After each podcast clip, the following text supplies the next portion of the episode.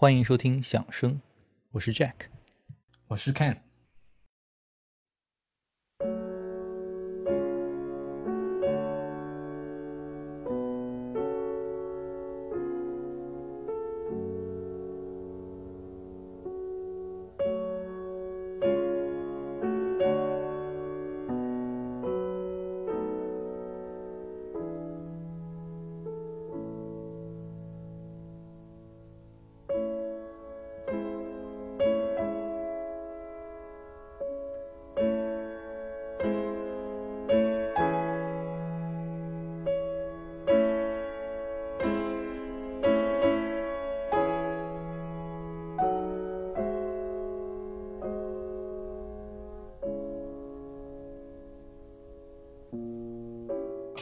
所要讲的人物呢，其实和上期有着非常紧密的联系。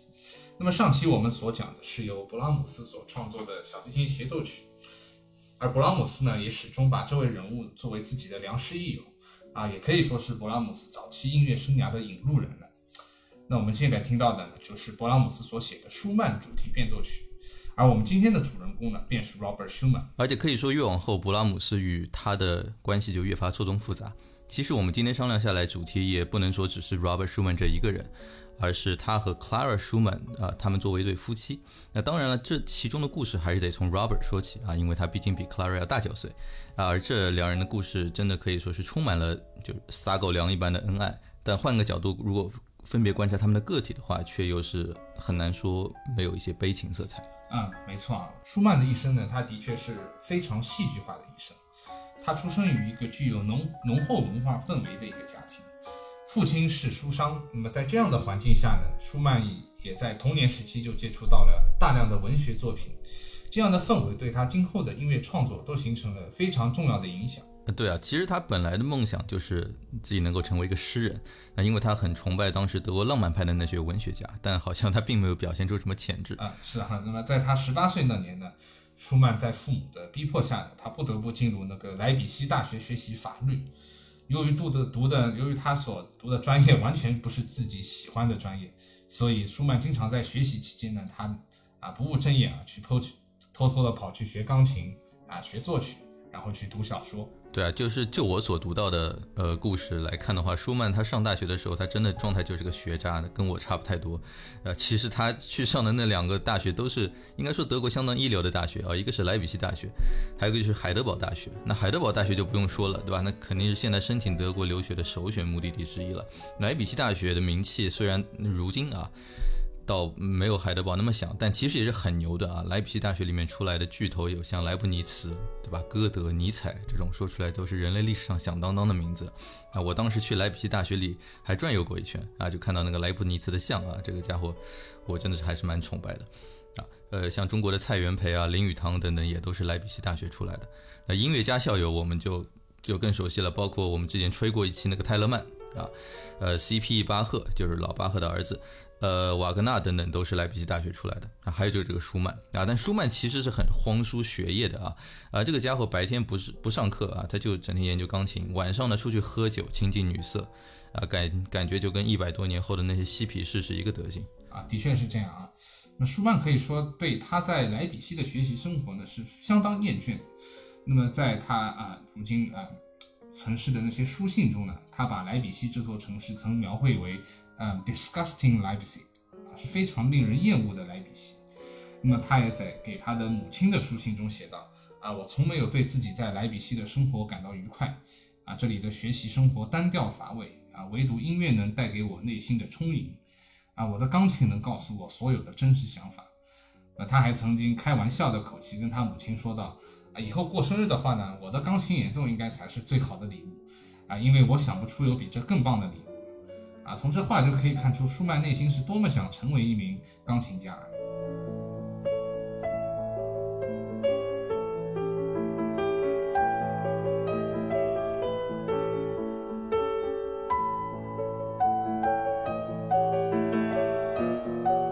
啊，这时候呢，我们把视线转向另外一个同在莱比锡的家庭啊，这个家庭的主人叫维克啊，维克啊，主人公叫弗里德里希·维克，他是一名钢琴老师。他是一名音乐老师，应该说啊，他的妻子 Mariana 是一名呃歌唱家兼钢琴家，据说钢琴弹得比她丈夫更好。那后来这两人闹离婚了啊，年纪比较大的三个孩子呢就被判给了父亲。那其中呢就包括一个五岁的 Clara Wick，啊，克拉拉维克。那这个父亲很快就发现了 Clara 与生俱来的音乐天赋，并开始让她接受非常严格的音乐训练。他也不负众望，成为了音乐神童啊！在那个时候，音乐神童是一个很大的生意啊！只要有人发现自己家的小朋友有神童，那当时的欧洲对神童这件事情是非常吃的啊，就是很愿意去买单的，就像现在看到那种八九岁的男团一样啊，很愿意去买单。所以，Clara 九岁的时候，在莱比锡的一个家庭音乐沙龙里，就遇到了一个刚开始跟他爸爸学钢琴的年轻人。啊，比他大九岁，非常热爱文学和音乐，对吧？才华横溢。那这个年轻人呢，就是在大学学法律实在学不下去，整天做的音乐梦，而且可能已经染上了导致他晚年发疯的梅毒的那个 Robert Schumann。啊，是的，因为这个 Friedrich 维克呢，遇见舒曼后，跟舒曼的妈妈说：“啊，这个小伙子是块料，是个苗子，我一定要把他培养成超级钢琴家。”不要让他再误入法律的歧途。那其实舒曼的妈妈她本来就是不想让儿子搞音乐，才逼他去学法律的啊。但估计看着龟儿子根本没啥出息，还不如搞搞点自己擅长的啊，才允许啊他回去沦为音乐家。那我们后代的乐迷只能说谢谢您嘞，伯母。那么两年后呢，舒曼就以寄宿制学生的身份啊住进了维克家啊，从此跟小克拉拉朝夕相处。一年后，十二岁的 Clara 就首演了 Robert Schumann 的第二号作品《蝴蝶》。那《蝴蝶》呢，是一套由一些呃很小巧、很灵动的曲子组成的一个钢琴套曲。那我们现在先来欣赏一下其中的第五、第六和第七这三首，由约尔格德穆斯演奏。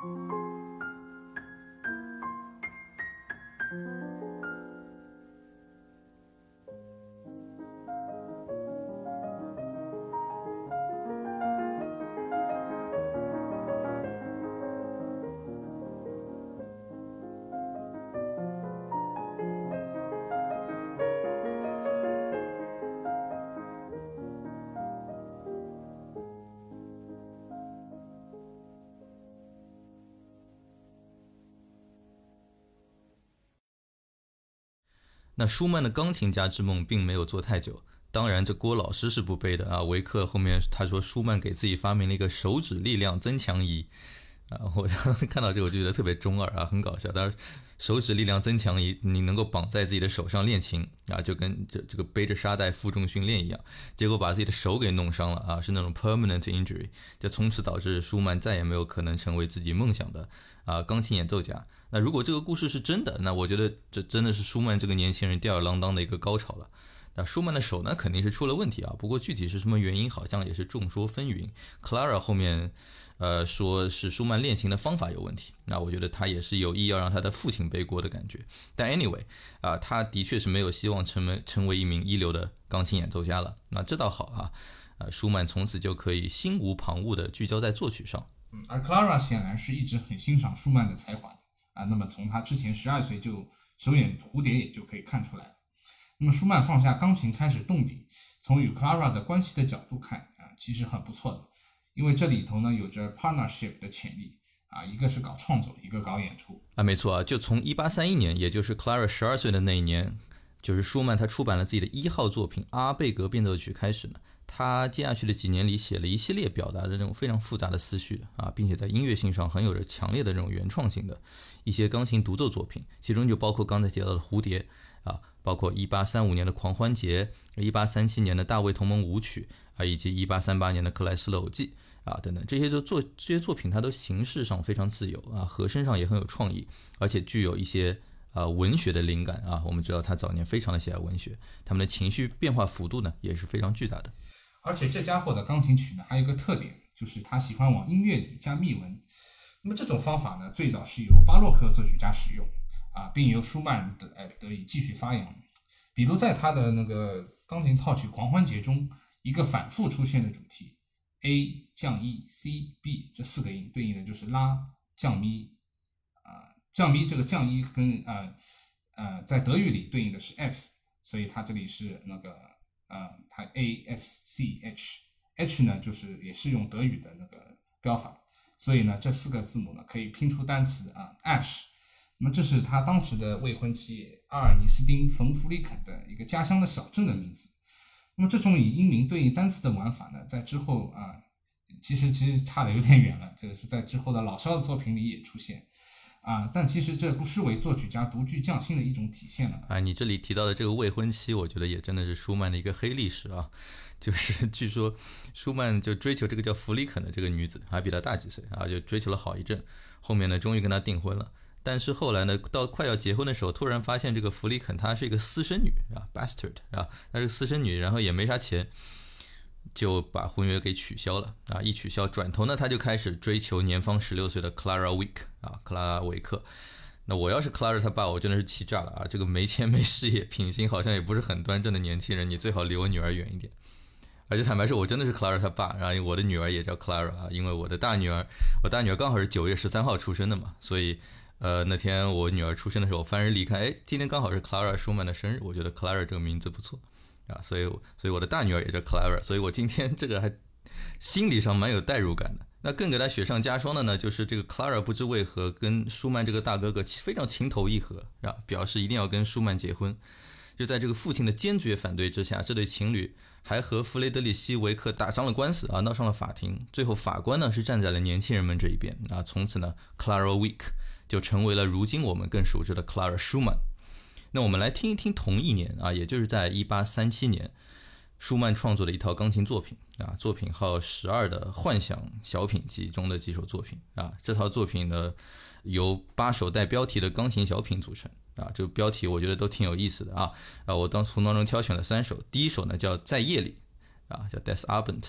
第二首呢叫 Offspring，那叫冲动，以及第四首呢叫烧烤啊。我当时看到这个名字，我觉得很震惊啊，Grillen 啊。然后我还专门去查了一下，它好像也有个译法叫发疯啊。但是我觉得把这三首作品的名字拼在一起啊，在夜里冲动烧烤啊，就特别特别能够跟这个在夜里老是有冲动点烧烤外卖的我啊产生一个共鸣啊。我们来听一下这三首作品。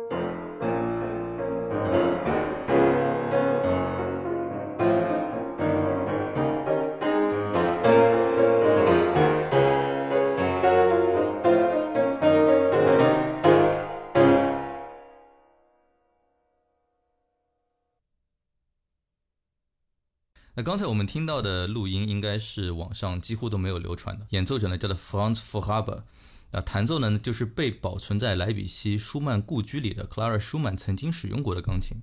那我是在二零一五年跟我的太太去莱比锡旅行的时候啊，在舒曼 House 里，呃，购得这张唱片的。啊，当时我自己的小 Clara 还没有出生啊，所以可以自由的旅行啊。舒曼和 Clara 在喜结连理之后呢，就搬进了这栋漂亮的屋子里。我我我待会儿会把这个照片贴在这个 show note 里面啊，包括那张那个钢琴的照片。就那天在舒曼 house 的经历，真的是令我还蛮难忘的啊。我记得我好像之前也也提到过一嘴啊。就舒曼 house 呢，它是在莱比锡的一个非常安静的街区。那当我们从远处走近的时候啊。就就逐渐的清晰的听到了那种儿童嬉笑玩耍的声音，就当时我觉得这个远远的听去就跟舒曼的童年情景真的是很相得益彰。而走到这个舒曼 house 跟前，我们才非常惊讶的发现，就是这个舒曼 house 故居的院子已经被改成一个就是幼儿园的 playground 啊，就小朋友在里面嬉笑打闹玩耍滑滑梯什么的啊啊，这栋屋子就除了第二层被保留做舒曼夫妇的纪念馆之外呢，那其余的楼梯也都改建成了一所。就是既有历史感又不乏童趣的一所幼儿园，那小朋友就在这个楼上楼下开开心心的乱窜，那老师就跟在他们屁股后面到处跑，啊，就当时作为一个来自远东的朝圣者啊，我当时就觉得自己仿佛闯入了一个呃梦境当中。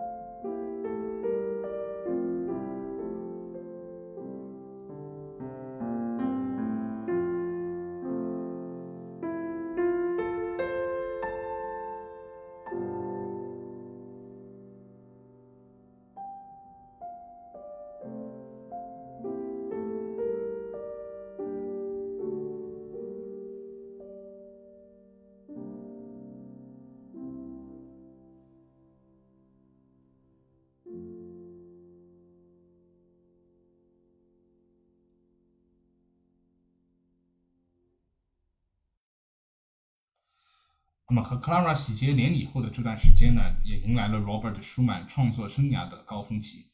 其实他的大部分作品都诞生于这段时期，比如他在1840年啊，他创作了将近140多首歌曲。那么在之后的一年里呢，他又开始创作了他的第一部交响曲《春天》啊，听这名字就感觉是一部啊非常充满生机与无穷希望的交响曲啊，也音乐中呢也流露出舒曼啊当时非常愉悦的心情。啊，以及对未来生活的憧憬。那么两人在事业上呢，也是相互扶持。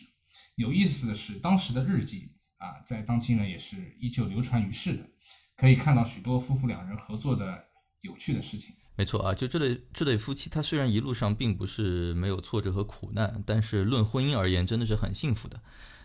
我觉得这应该也超出了当时这个父亲的想象啊。我自己觉得特别有趣的就是你所提到的他们这样一个创作力的结晶啊，就是他们的这套日记啊。这对小情侣在结婚之后呢，就一块儿开始维护一本日记本啊，共同记录他们幸福的婚后生活啊。就我我感觉偷看别人的日记有点病态的快感啊，但是就做圣人嘛，你就是要付出被我们后人围观的代价的，对吧？我这里稍微读几段，我觉得挺有意思的啊。一个是一八四一年的一月二十四号啊，就 Clara 在里面写到，他说今天。Robert 终于基本上把他的交响曲给写完了啊！可怜的老公为了这部交响曲已经好久没有好好睡觉了啊！他呢管这部交响曲叫《春天交响曲》，就如同他所有的乐思一样，这好温柔，好有诗意哦。马上呢他再加一点 finishing touch 之后就可以完工了啊！要是我们现在手里有一个乐队就完美了。哎呀，我不得不说，老公啊，我从来没有知道你真的是这么聪明，我每天都要更崇拜你一点。到了一月三十号的时候，就该你来写日记啦，你一定要写哦，哪怕只写几行字也可以啊！你的几行字要超出我十几页纸的价值啊！然后呢，一月三十号并没有出现 Robert 的日记，然后在一月三十一号，Clara 写了一句：“哎，算了。”显然，交响曲的优先级还是更高的。我不会再拿这个日记来烦你了。那之后呢？Clara 在这个日记里还经常可以被看到抱怨这个 Robert 说：“你怎么还不来写啊？你这个懒鬼！”那相比之下，Robert 的文风就要硬气很多啊。就在那一年的五月份啊，Robert 写了这样一句：“他说，Clara 的父亲来过了啊，这个笨蛋管我的交响曲叫矛盾交响曲。”啊，他对创造性工作一无所知啊，他以为创作是一个你可以选择去做还是不做的事情啊。他给我的交响曲起的这个名字真是笑死我们了啊！就可你可以看得到，Robert Schumann 虽然赚不了几个钱，但在家里就是靠着自己的艺术才华是很有地位、很有自信的一个一种心理状态啊啊！在日记本的最后呢，我们可以看到 Clara 的一篇日记啊，他先评价了一番李斯特，然后呢记录了一个记录了一个给 Robert 的惊喜。啊，那段日记是这样写的啊，他说周五呢家里开了个 party，李斯特来了啊，他习惯性的晚到啊，让所有人等他，就像一个被宠坏的小孩，善良、专横跋扈、傲慢、自由主义、慷慨，真是一个非常奇怪的人格的组成。但无论如何，我们最终还是挺喜欢他的啊，他对我们也非常的友好。那快到圣诞节了，我试着给 Robert 写点什么作为礼物，而你们猜怎么着？而且就是在原文当中，Clara 还用了 behold 这个词啊，就是非常俏皮的这种语气啊。behold，我成功了，I succeeded，我写了一部奏鸣曲的第一、第二乐章啊，这至少可以给我亲爱的丈夫一点惊喜了吧？而 Robert 则给我和我们的女儿 Marie 写了一首非常好听的摇篮曲啊，就是这样非常平淡，但是我觉得还蛮动人的，在一直在记录他们生活当中的一些。而且都是以音乐创作和音乐演绎为核心的一些这个日记。那我们今天接下来呢，欣赏一下刚才 Clara 舒曼所提到的他自己创作的奏鸣曲 G 小调奏鸣曲，其中的第一和第二乐章啊，同样的来自刚才那张他曾经使用过的钢琴的录音。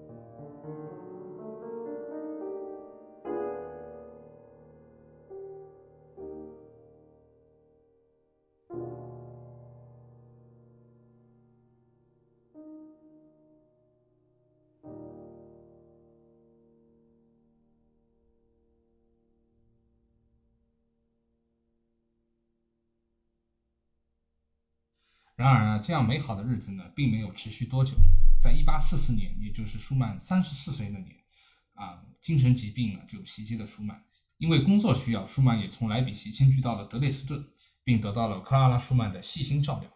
那么，根据克拉拉的描述呢，舒曼有将近一个礼拜的时间是完全无法入睡的。我时常看到他呆坐着并痛哭流涕，他完全无法行走，到哪里都需要有人搀扶。啊，那么在之后的岁月里呢，舒曼也逐渐将他的创作中心转移到了管弦乐的写作上，比如他啊，比如说他创作了非常有名的那个 A 小调钢琴协奏曲，还有大提琴协奏曲以及剩下的三部交响曲。那么音乐的风格呢也发生了转变，变得更加富有紧张感和戏剧性。啊，比如我啊，我非常喜欢他的第三部莱茵交响曲，整部交响曲呢有着如哥特式教堂般非常巍峨的气势。可以说和他早年那些钢琴曲是截然不同的一种音乐风格啊，是啊，就是这个 Clara Schumann 对于 Robert 的感情和照料，我觉得真的是情真意切，令人感动啊。要知道，就哪怕从早年开始，Clara 就一直是家里真正的顶梁柱啊。就作为当时欧洲首屈一指的钢琴家，那有人认为现在要排的话，人类历史上伟大的钢琴家，他都是排得上前几的。啊，当然我们没有录音可以作为证据了。但是无论如何，就是夫妻俩无论去哪儿演出，明星永远都是 Clara 而不是舒曼。他还经常和像和像约阿希姆啊、门德尔松啊等等大咖和乐团一起同台献艺，啊，可以说是家里主要的经济来源。而 Robert 靠作曲则根本没有办法给家里交足生活费啊。后面他搞乐评，虽然就质量是很出色的啊，但其实也没有很多收入。后面还靠门德尔松给他张罗工作来补贴家用啊。而且不只是金钱方面啊，在一八四九年，在德雷斯顿，他爆发了非常猛烈的起义运动。当时据说是怀有身孕的 Clara 冒着枪林弹雨从家里救出了就是女佣照看下的三个孩子啊，一直到了晚年舒曼精神失常之后呢，Clara 也是如你所说啊，一直陪伴他走过了最后一段路，直到舒曼1854年投河自尽未遂后被送入了精神病院。那今天的最后呢，我们就一起来听一下 Clara 在1853年，也就是舒曼尝试自杀之前的一年，根据丈夫的一些作品的主题来创作的啊，作为生日礼物送给丈夫的罗伯特·舒曼主题变奏曲。